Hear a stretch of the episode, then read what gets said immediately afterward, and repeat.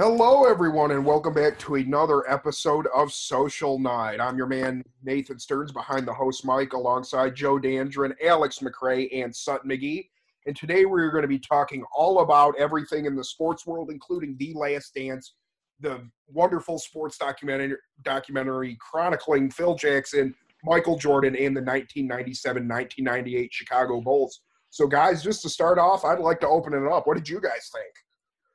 Well, I thought it was phenomenal. I really enjoyed the documentary. I watched the first five minutes uh, in a short little YouTube clip. I believe ESPN had, had put that out earlier, so I kind of knew where the direction was going, especially with uh, the talk about GM Jerry Krause and everything. But I thought the dynamic between uh, the players and Krause was something that is really unique. I don't think we've really seen anything like it since because of how disastrously everything blew up in their faces after uh, the the 98 season.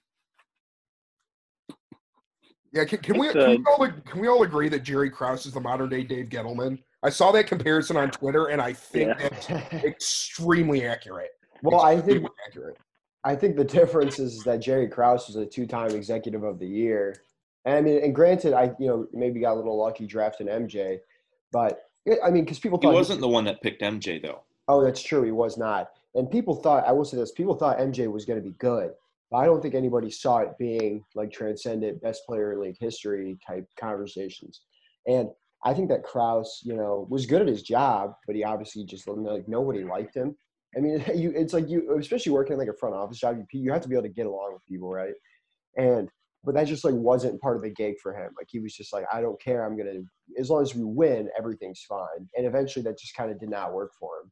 You know, I think that's the big difference between him and you look at Gettleman for the Giants. Is you know, I mean they they won a ton with Krause, and they won every year with Krause. But then once everything blew up, obviously you get rid of guys like that. It's not going to work. And I thought that he thought I thought that how MJ and Scottie treated him because they talked about him being a nice guy, but it, it, but it really it's just like if you don't like and how MJ and Scottie treated him, it was just kind of like oh you know, you feel bad for the guy, but also it's just like he thought that he was the reason they were winning, but it really wasn't. It's the greatest coach of all time in Phil Jackson, and then you also have Michael Jordan and Scottie Pippen. That's why you're winning, you know. And I th- I think that like what was crazy about the whole thing is how how open Krause was with everything. Like people literally just asked him like, "Is this the last season? Like, is it like just straight up yes. asked him?" And he answered it like straight up. And it, like that would just never happen with a GM today. Like they hide those things, and how open he was is really kind of what cost him like his relationships. Well, yeah, I think what Jerry Krause did, especially during that last season, really shaped the way front offices interact with the media today um, because you look at Jerry Krause, you look at how he said Phil Jackson, this is his last year, no matter what.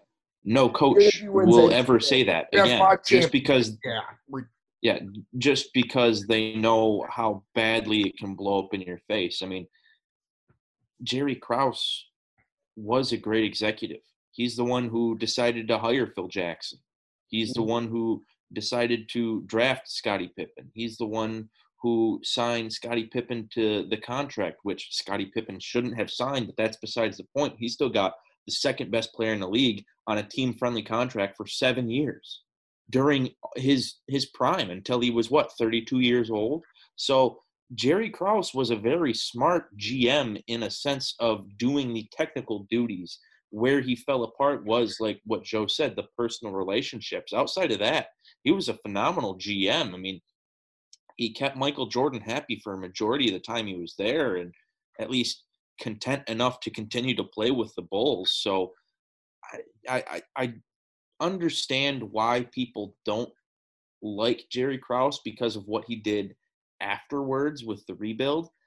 But I thought he was actually quite forward thinking when you have Michael Jordan and Scottie Pippen and all these other guys old I mean, in their mid to late 30s, most of the most of the core. So, I, as as a sports fan myself who likes to analyze front offices, it makes a lot of sense that he would want to move on from some of these guys, but he just went about it in the worst way possible.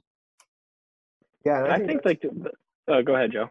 Well, I think that you know, I mean, you look at MJ. I don't know, you know, his statistics. I, and I did he and he retired. I think after that season when they won their sixth. Yeah, Right. He so once he comes back into the league, it's like you know, what did MJ do after that? So I mean, there's really both sides of the coin there. I mean, but Phil Jackson, obviously, to me, like going into the season and saying, even if the guy wins 82 games, after I think they won, they had won 72 the season before, the season before that.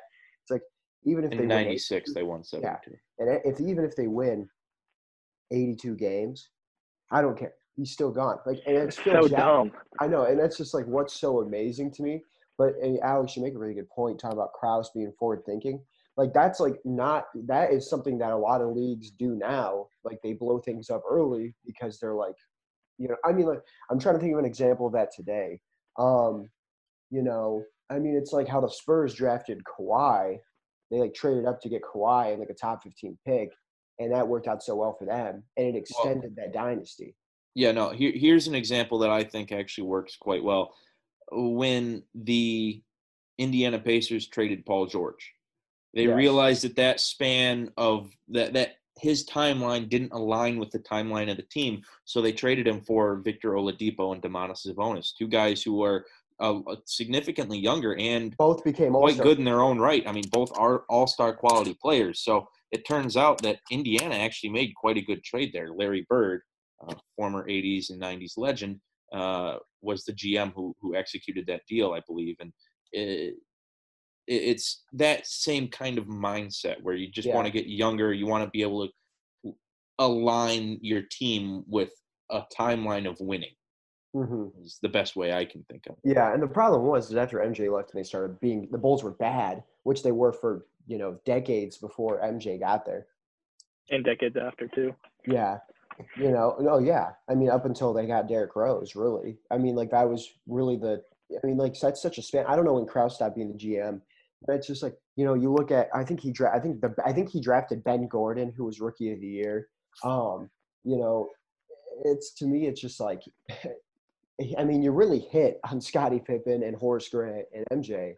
You really hit on those picks, but then it's Yeah, just those are three. That, that's just ridiculous that he hit three of those that level of talent. Like how good that draft like class is. Yeah, and Scottie Pippen's path is something just crazy, you know, the way Mhm. they're talking about it. But yeah, it definitely was like, man, you know, Krause good at his job, but just like you said, Alex, not good with people at all. Can we talk about can we talk about the jokes that MJ made towards towards Krause and uh like the like the pill jokes? Those were so funny. Gotta lower the net. Oh, that's fun. that poor short guy. as, as a short guy myself, I could relate to it on a spiritual level. Like it, it is a struggle. It is a struggle for very short people to try and touch the bottom of basketball nets. It is not easy. It is a rough sled. Oh man. I mean, I mean, what what Krause did is like something that is something that like every GM aspires to get is to get great players on team friendly deals, and he did exactly that. So I mean, I don't hold that against him. It's just you have to maintain relationships and and you have to keep your happy, players happy. So that's what he was unable to do, which eventually cost him the team and his, his job. So Yeah, Michael Jordan, after winning the 97, I mean, 96 97 championship, made a great point where he said that they deserve to defend the title until they don't. Right? Yeah. Because they, as long as they're still winning, there's no reason to go out and blow it up. But once you see drops in production, lacks of wins, that's when the rebuild has to start working. But I still I still credit Jerry Krause for wanting to be progressive and say, hey, these guys aren't going to be great forever. It's the same uh, philosophy I've had, say, with the Carolina Panthers signing Christian McCaffrey to a long term deal, right? Oh, He's a great player. He's going to be great, but he doesn't align with the timeline of the Carolina Panthers at this point. So signing that contract only puts the franchise behind the eight ball in terms of trying to rebuild because they have that much cap saved up into that one player. And that's what Jerry Krause is to get out of because like I said, I mean, like we've mentioned, Scottie Pippen was on that long contract. The 98, I mean, the 97 98 season was the last year of that contract. So he would have had to pay Scottie Pippen what he was actually worth. And Scottie Pippen, at that point, the, the relationship had dissolved so much with trade rumors and all that. Yeah. So It, it, it- it's tough, but it, man, he just went about it so horribly. I can't get over it. No, like, does he not? Did he not have like an agent or something? Because seven years, like you just know that that's just not good. Like seven years is so long. I mean, now in the NBA they don't do that long, that length of contract. But No. like his agent must have been just ridiculously dumb. Well, he must have. I, I he gotta say he probably didn't have one because at that point I think he got. I think Pippen got drafted in 86, 87 out of Central Arkansas, and you know, man, seven years, eighteen million dollars. Like, think about that kind of contract for a player of Scottie Pippen's caliber because he was already good when he signed Yeah. that contract, which is like that's just crazy to me. It's insane. I don't get how you sign. I, I, what is that? I don't even know the math for that. I think it's like less than. I mean, seven years, eighteen. It's like less than one. One. It's like one Two and a half. Yeah, like two and a half- half. one and a half million a year. and that's uh, to me that is just so crazy. I mean, I just- mean, what made sense though was that he was trying to help his family out, like that, like the two having two family members in a wheelchair. He wanted like the long term, like long the longevity of it. That makes sense, but it's just like eventually you have to renegotiate at some point because like I understand you want to help out your dad who had the stroke, you want to help out your brother, but like it just doesn't that doesn't make any sense. I think McRae's trying to put a picture up as his background, and for everybody, It's, Listening. it's not working too well. Yeah. Oh, well. yeah, no visual aspect to this, sadly. Um, but yeah, well, and Stearns, what were your thoughts on the whole Krause saying the Pippen thing too? That relationship, I was so surprised that Pippen like asked for a trade. Like, I did not know that that happened. That that was like big news back then. Obviously, it's different for us because we all grew up in the era way after this happened. So it's so much different for us to hear about it now. But that's crazy to me that Scottie Pippen was like, "Yeah, I want out." it's so contrary to what the modern NBA would be like because if the moment that you hear that a future Hall of Famer is being lowballed by his GM, things are going to blow up on the internet, things are going to blow up on Twitter. And not until now, I mean, you knew there was some cracks in the foundation with the relationship between Pippen, between Krause, but not until now.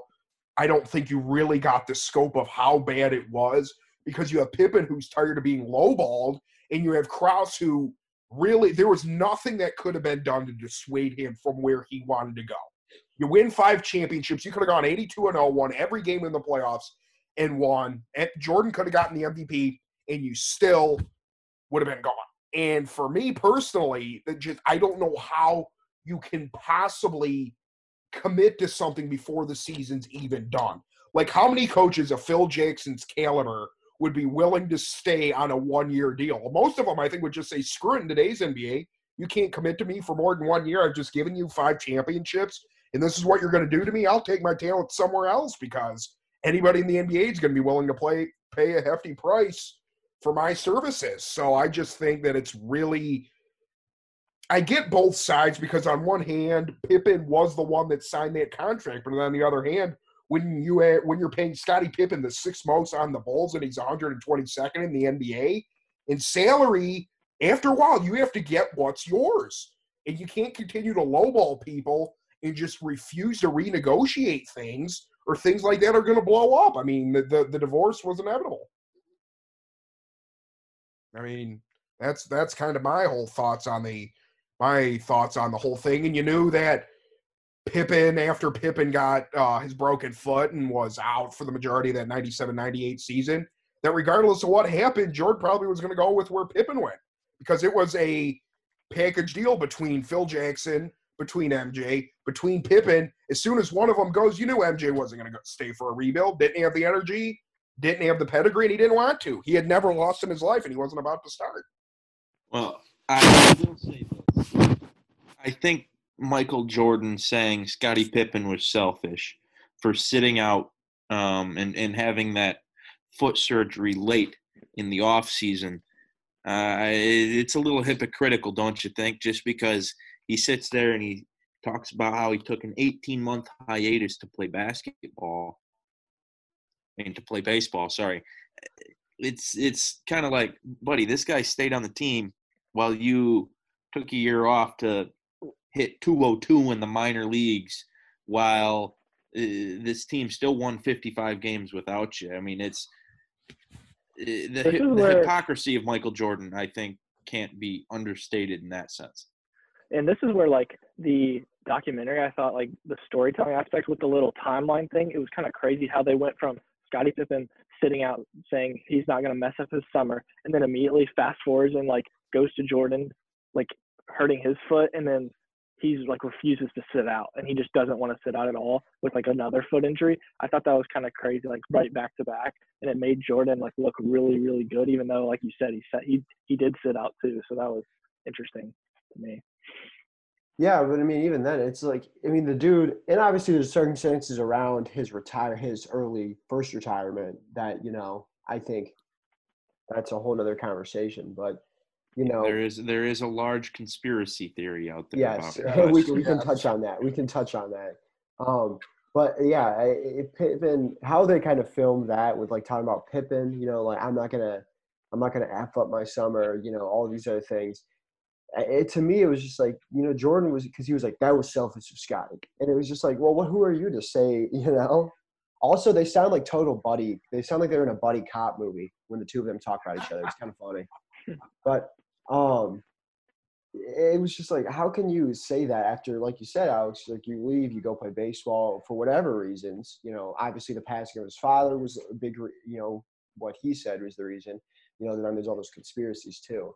But yeah, I just, it was hard for me to believe that, you know, Michael Jordan's not being hypocritical at all in that sense. And I thought Scottie Pippen did what was right for him. I, th- I thought, hey, that's fine if he wants to do that. Because, I mean, what they still went on and won an NBA title, you know, at the end of the day obviously they couldn't they could have missed out on it but i mean they won in the end Yeah, the people criticizing Scottie Pippen are probably the same ones who praised Kawhi Leonard for doing essentially the same thing when he he was with the Spurs his last year. He didn't want to play. He didn't want to play for the San Antonio Spurs. He felt like he was being disrespected by that organization. He was tired of it. So what he did is after he had a devastating injury in the playoffs the year before, he just even though the team doctors claimed he was healthy, he completely sat out. He's like, I'm just not going to play. This is this is not. I'm not putting on the Spurs uniform again. So Yeah. I, I I don't fault the players in that sense at all, just because there there's often some reasons behind doing it that are larger than just basketball. no yeah i mean i totally agree. That- Scottie Pippen also I want to talk about his path to the league and everything them talking about him playing at Central Arkansas that was crazy. I like what? If it was like an mm. NAIA school? Yeah, Yeah, no, that's being a manager too that was crazy. That that his that way. Something that we likely won't see ever again.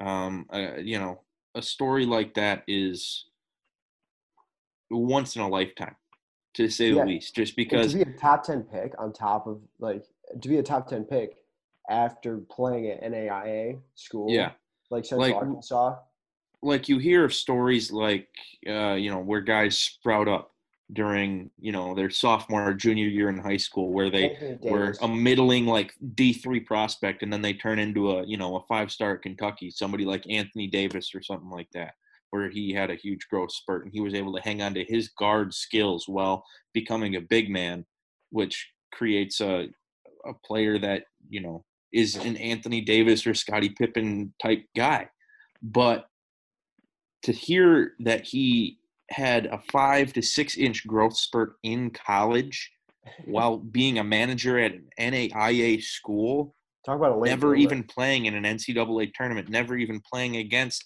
guys at North Carolina or Michigan State or Duke or anything like that. He never did that. But he walked right into the NBA and played dominant defense right away.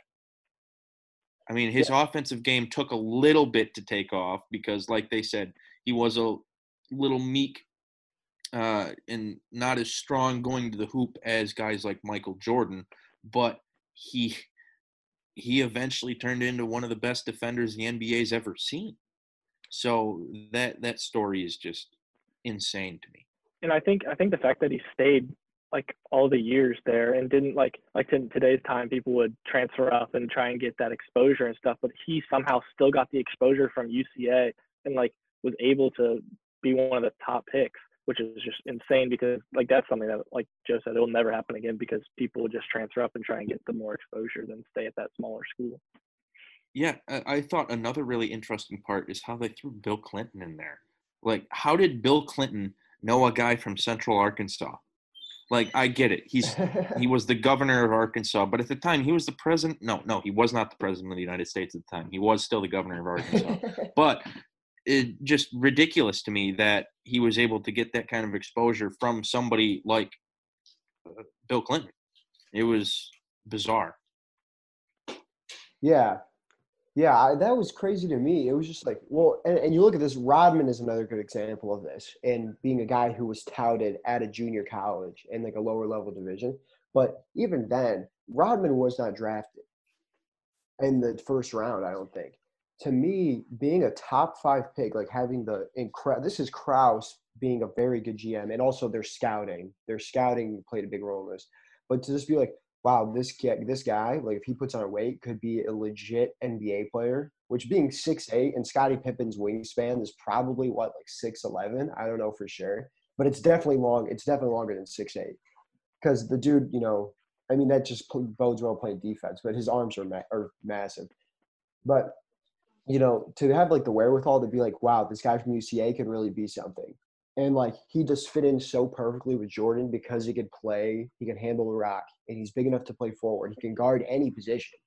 You know, like that's just like so. That was such a chess move on Krause's part to draft him and just hope he works out. You know. And like you said, with the scouting department, like the film that they had back in this time is definitely not even close to what they have today. Like they can't just straight up like pull every clip from every game and like watch it. So you really have to take like a, a blind shot in the dark. And they took it with them and it worked out really well, especially with, I mean, UCA is not a big school like they said, but like taking that small shot, I mean, it, it worked out amazing for that GM. So, yeah, Joe, to your point, both Scottie Pippen and Dennis Rodman at their respective universities were the only players, and still are to this day, that have ever been drafted into the NBA. Or yeah, I mean that says NBA. so. That says so much about that era too, that time, and you know, basketball where players could be drafted from the. I mean, like, I mean, when was the last time you saw a guy get drafted that high from a you know that level of a university and be drafted like very high? Like, I don't think there's ever been anything since Pippen that high of someone at, from that low level division. Uh, no, I, I don't. I can't think of anything like that. I mean, you, people people were amazed that Ja Morant from Murray State went as high as he did last year, uh, but you, you, don't see talents like that that often. No, no. Oh, and you know, you never will again. You never will again. I, that was a bygone era of basketball. That that's oh, I mean, you're of course you're going to get the blue blood the blue blood prospects from Kentucky, from MSU, from UCLA, so on and so forth. But you are never going to get NAI NAIA prospects ever again. Uh, but to Sutton's point, you have to go out to Central Arkansas. You can't pull everything up on Hudl like you can today and track people down and find people. You have to actually send people at that time. I would. I want to know how were they even able to find out about Pippen? Like, how do you find out about a guy from Central Arkansas in the middle of nowhere? That's what I don't know, and I'd like to know. There had to have been some sort of connection between that yeah, university and them. Not only that, but it's you know word of mouth. You you oh, hear oh, yeah. you know guys talking about it. I mean, high school basketball and college basketball at that level in those areas probably about the only like sporting events you can watch viably. I mean, cable wasn't nearly as widespread as it was today, so it makes sense that more people would would watch these games and talk about it and whatnot. But the the fact that it was able to get from this tiny university to every NBA franchise. I mean, everybody knew about this guy. Every NBA scout knew about him because he wouldn't have gone that high in the lottery if not. But it's just astonishing how that news could spread to everybody like that. Nowadays, like we have these we have these high school athletes who are like so famous already. Like they have like two million followers, like as, as a high school athlete, and like they are are so like set and like they they know where they're they're trying to go to the NBA or whatever, and people like NBA scouts know who these people are, like sophomore, junior year of high school, and like it took time for him to develop like into an NBA prospect, and like that's what's so amazing about it is like he was at this small school and he wasn't known, and then he just blew up. Like I don't know how you grow that much, first of all, in like that sort. Of, you have to like feel yourself growing because that's insane, and like the way that he got his name out there is like he can't just like post something on Twitter, post a video. Like he has to be so good that people come to him. And so like I mean it obviously like showed and it paid off for the Bulls in the long run. Yeah, I mean you look at today we have the AAU basketball camps, the youth leagues, the you know the special high school academies that are televised like IMG or La Lumiere. I mean, you just don't have that kind of stuff in the 1980s. It just doesn't yeah. exist. So the the world of scouting has changed so immensely in a relatively short amount of time when you think about it. So it's it is truly just mind blowing how different the league and how different the front office workings have have changed just in this short amount of time. Did anybody else really like? I think it was part of the first episode when you have MJ knocking on all the doors, and then all of a sudden they open up, and he's the only one who magically had the mental fortitude not to do the drugs, not to smoke weed, whatever. that was probably my favorite part of the whole thing. I just thought that was funny because now you have everybody that was on that team explaining to their wives, children, whatever, trying to clear their own names if they're watching that. Oh yeah, that part was the traveling Coke circus. Yes, that that's what was so funny is every day, as soon as that came on, everybody was like, "Whoa, whoa, whoa!" you know, like they're probably like, "Oh Jesus," you know, like can't have this. Which is, to, oh man, it was so funny.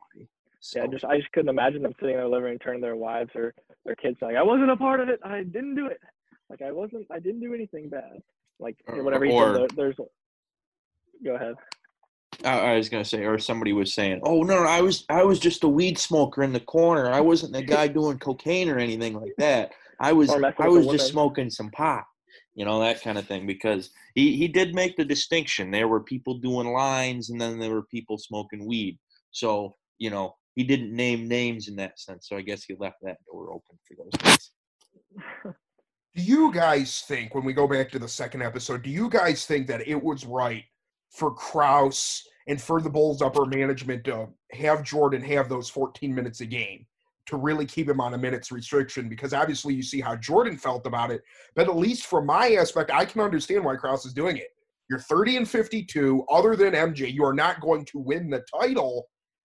Uh, this is your franchise, and this is the guy who's put you back on the map. And this is a guy who, if he gets hurt, his career's over, and you are back to the dark ages of basketball. So for me, at least, I can completely understand why Krause did it. I know why MJ obviously want to play everything that he's always done. You play to win the game.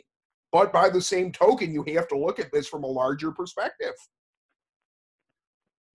Yeah, it's crazy. I mean, the fact that first of all, oh, the fact that they made, it 30 and 52 is insane. I mean, obviously they're the eight seed, so it's kind of like death right there whenever you go into the playoffs. But the fact that they made the that like that whole like him playing those 14 minutes is like so important to their franchise. Like if he would have gotten hurt in that, Krause would have been like harassed more than anything, and he would have been trying to save the franchise.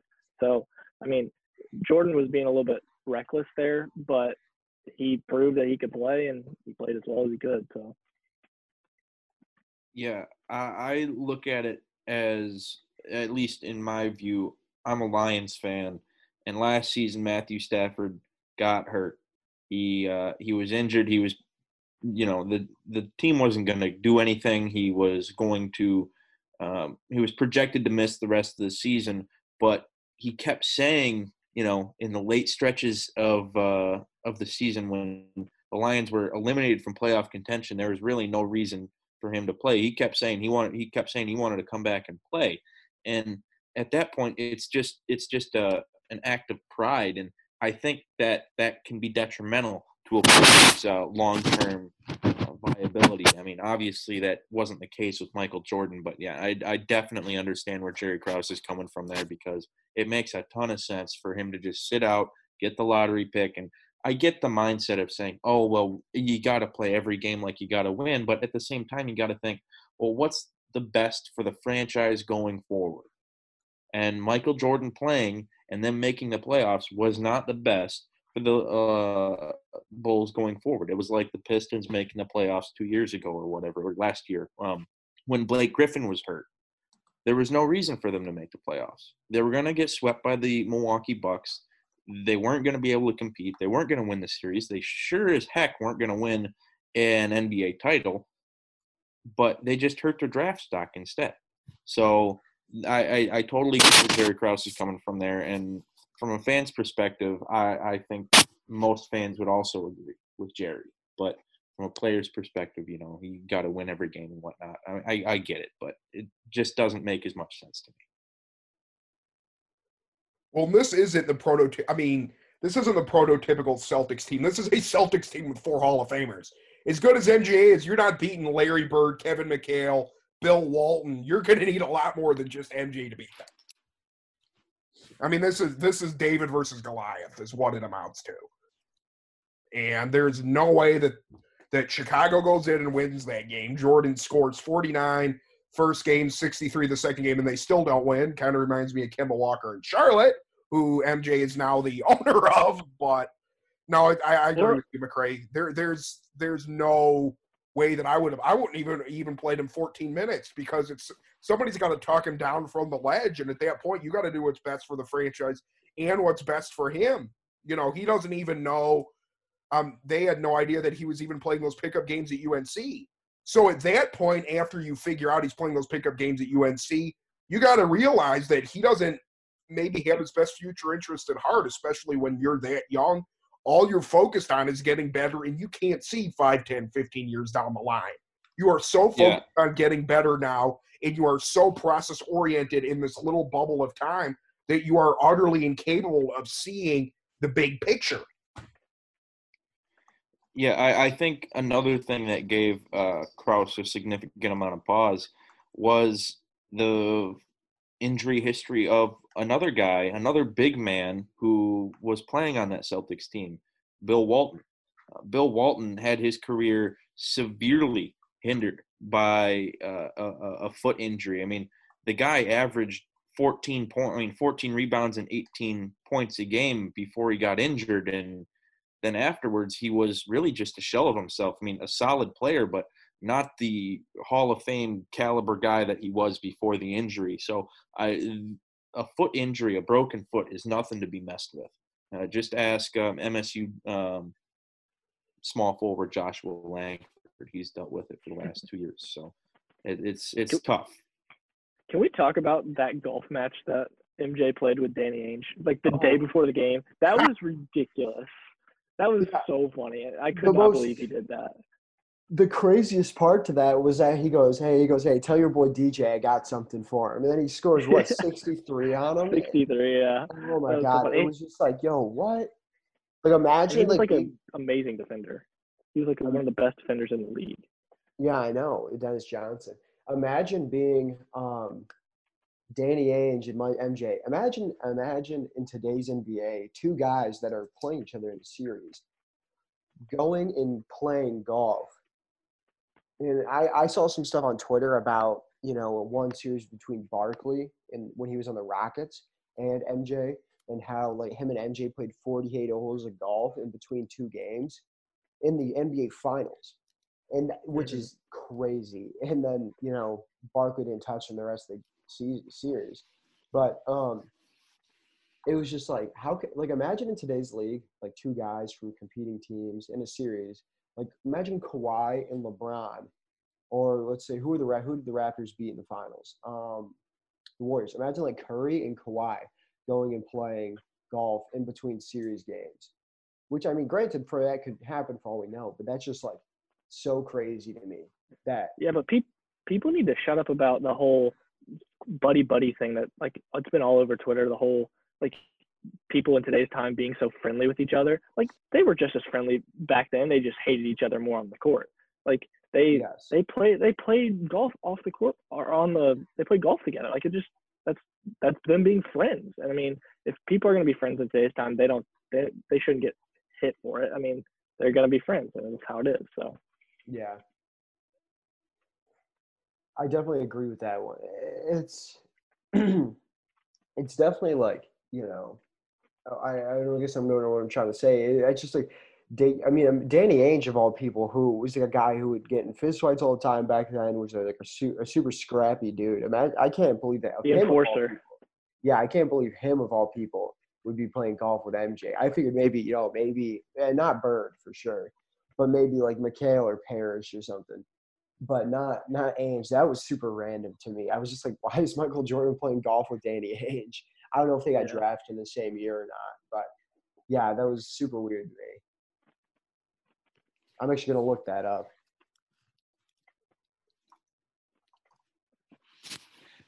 It is also kind of funny how both Danny Ainge and Michael Jordan uh, have found themselves in major leadership positions in the NBA uh, post their playing careers. Danny Ainge, the GM of the Boston Celtics, and Michael Jordan, as Stern said, the owner of the Charlotte Hornets, the not so successful Charlotte Hornets in that time, but uh, Michael Jordan as the player is significantly better than Michael Jordan as the owner slash GM. I, I will say that.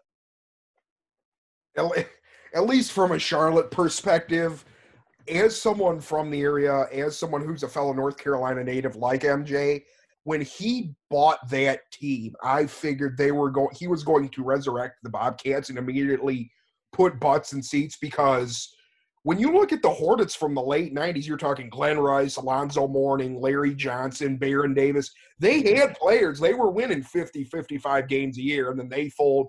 They go to New Orleans but I don't know if the, this series probably really isn't going to touch on much of him is a from a management perspective. But I wonder if a lot of his interactions with Krause, him, he's the he is the complete other way around.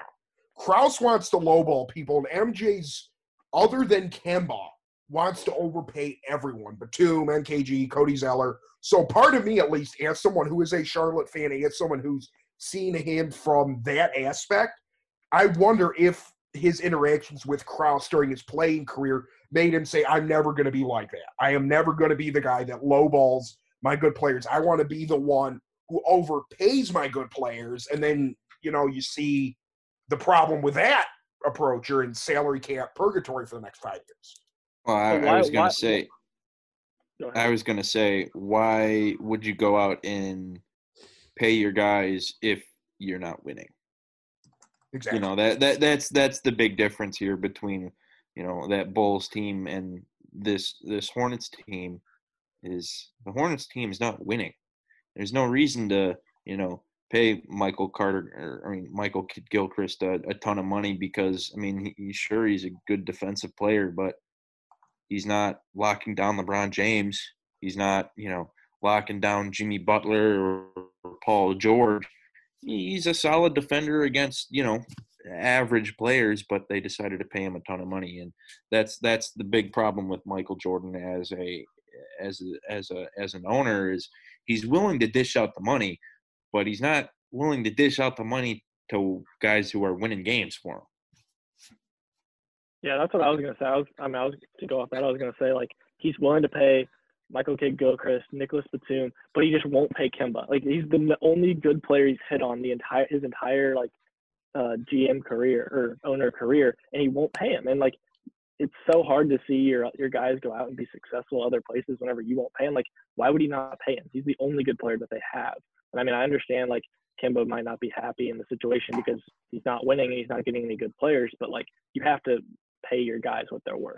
And Kemba is one of those guys that's worth that money, and he just decided not to pay him, which was super dumb of him. But I mean, that's a whole nother conversation. Well, and Jordan, the owner, also has a really, really bad draft record. I mean, you look at some of the picks that he's made, and it makes you want to run your head through a door. Frank Kaminsky, the mid first round pick, Noah Vonleh, Oh, what was The that? Von Lay Vonleh one, was- the Vonleh one was terrible. Vonleh was a was he what was he ninth? No, fourth. Eh, Or- No, no, he was he was ninth. He was He's ninth. ninth. Yeah. Uh, Biyombo was ninth.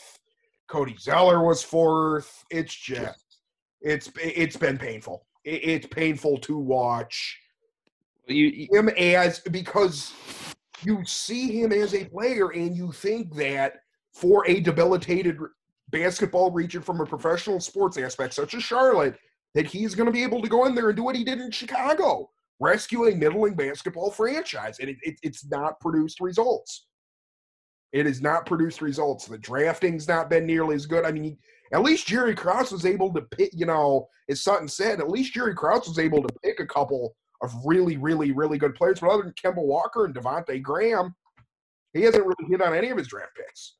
Well, you see, that's where the issue comes in with his mindset of you have to win at all costs. When it comes to running a franchise, that's not the case. You're going to make money either way.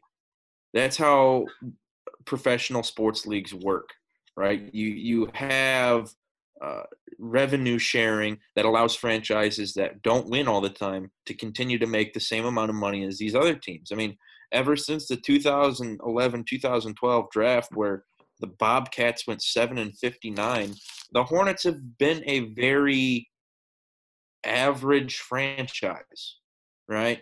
They're not good. They're, well, average might even be a little bit too too nice, but a very mediocre franchise. They're very middle of the road, right? They can go out there and they can beat anybody on any given night, but they can also get beat by anybody. And that's the problem where you have this mindset of, oh, we can't tank, we can't be really bad, we can't get this star player. The Bulls only got Michael Jordan because they were really bad.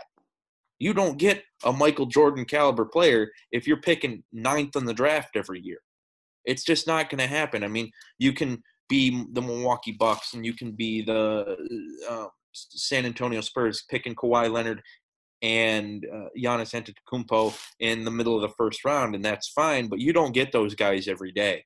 You, if you're going to be a really competitive team and build your team based on a high lottery picks, I mean, Scottie Pippen was the fifth pick, and Michael Jordan was the third pick. When was the last time the Hornets had a top five pick?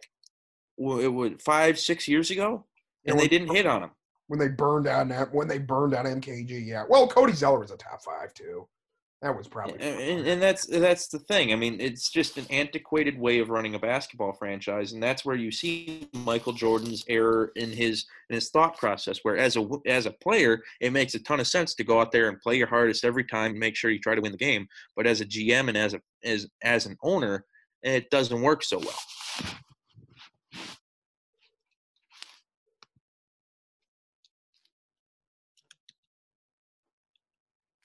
Anybody, Someone have anybody, anybody else? else want to chime in? Anybody else want to chime in? I, Yeah, I- I don't have anything else. What- yeah, what? that's that's it on Michael Jordan as a GM. That's all I got on Michael Jordan GM. So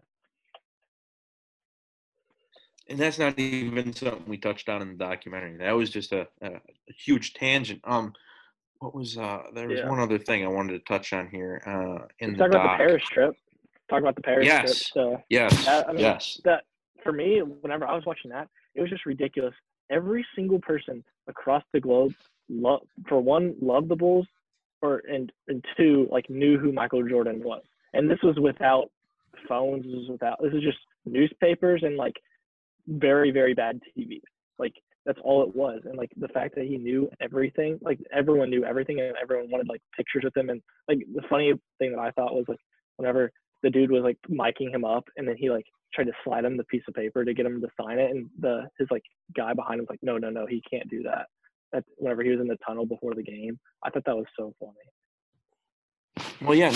In, the one interview, the guy tried to uh, get him to sign an autograph, and he the look Michael Jordan gave him was just I, I don't know. I, maybe it's just me being a little biased towards Michael Jordan because I'm I'm still steadfast on LeBron James is is the greatest of all time, and he's a he's a great guy and all this kind of stuff.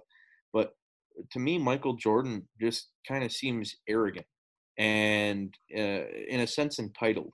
Um, and I understand that as such a high profile uh, athlete and such is such a you know, international superstar. You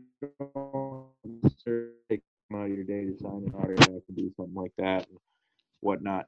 But it's not like this guy's asking him to, you know, give him a thousand dollars. It's not like this guy's asking him to do a whole lot. I mean, you can say, oh well, you know, I signed something and then somebody went off and sold it. You can get all pissed off about that. But at the same time, most people don't do that. And it, from my biased perspective, that isn't based on any factual information whatsoever. It just in my mind, that's not what happens. So I, I, I that kind of rubbed me the wrong way, I guess, in that sense. I also saw this when I wrote, go ahead. I was gonna say, McRae, to your point, though, you have to look. If you look outside of the documentary and the lar- the larger scope of the man that is Michael Jordan, this is a guy who I don't want to say he's had has had some problems, but this is a guy who punched Steve Kerr in the face. This was a guy who taunted Bill Cartwright. This is a guy who like he's a bully.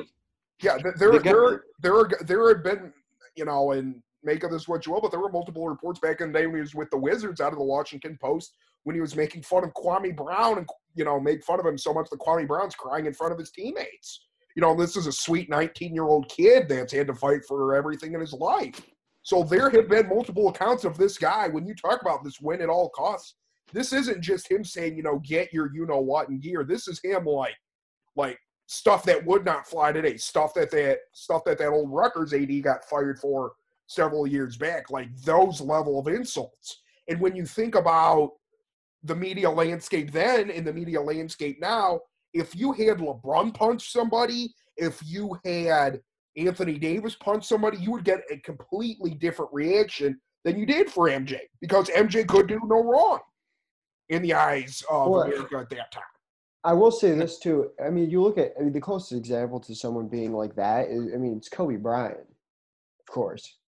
You know, in today's yeah. landscape, Kobe Bryant would cuss his teammates out. You know, I mean, there's video of him at practice cussing Jeremy Lin out and stuff. You know, telling me, you know, he's soft. You know, just like cursing him out.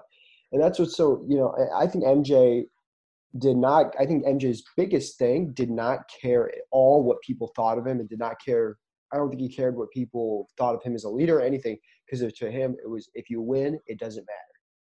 You know that was like the biggest thing i took away from that too about him.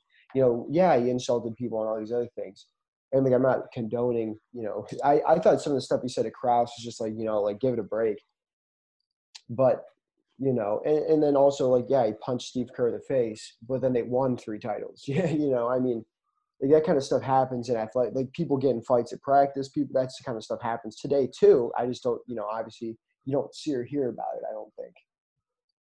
Yeah, and also, I well, watching... I mean, when Bobby Portis punched Nikola Mirotic in the face, he, yes. you know, oh, yeah. that was a big deal. Some yeah. some stuff that went down there, but well, that t- well, they like traded both those guys.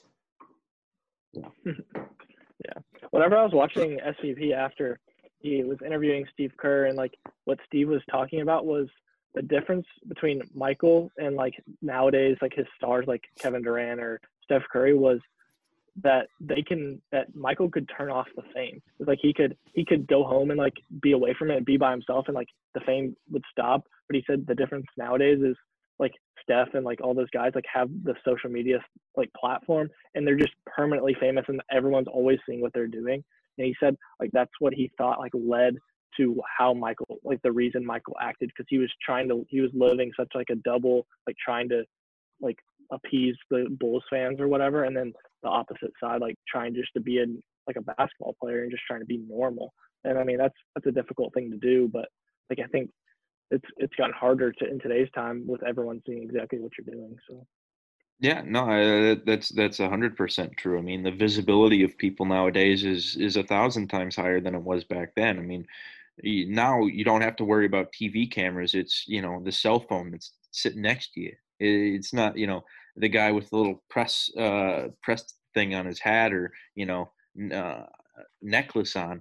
It's the it, it's just a random kid. It's the random 12 year old with a cell phone walking down the street right next to you. It, it, that's the thing that you have to worry about nowadays instead of, you know, a TV reporter, TMZ guy.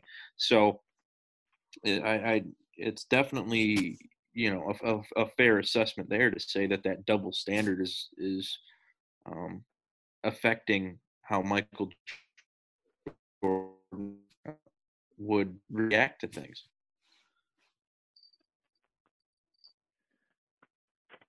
Anything else? Is there anything else you guys would like to hit on, or? I don't really have anything. I actually got class soon, so. okay. Well, I, McRae and Sutton, you guys got anything else? Uh, no, I, I, I, think I've touched on what I, I wanted to touch on, but uh, I, this was a, this was a lot of fun, and I look forward to doing it again real soon. All right, guys, yeah, that was our first social night of Round the Last Dance, a documentary chronicling the 1997-1998 Chicago Bulls season in their quest for a sixth championship. From Joe Dandrin, Alex McRae, and Sutton McGee, I'm your man Nathan Stearns. We will hope to pump another one out for you guys very soon. But until then, have a great week.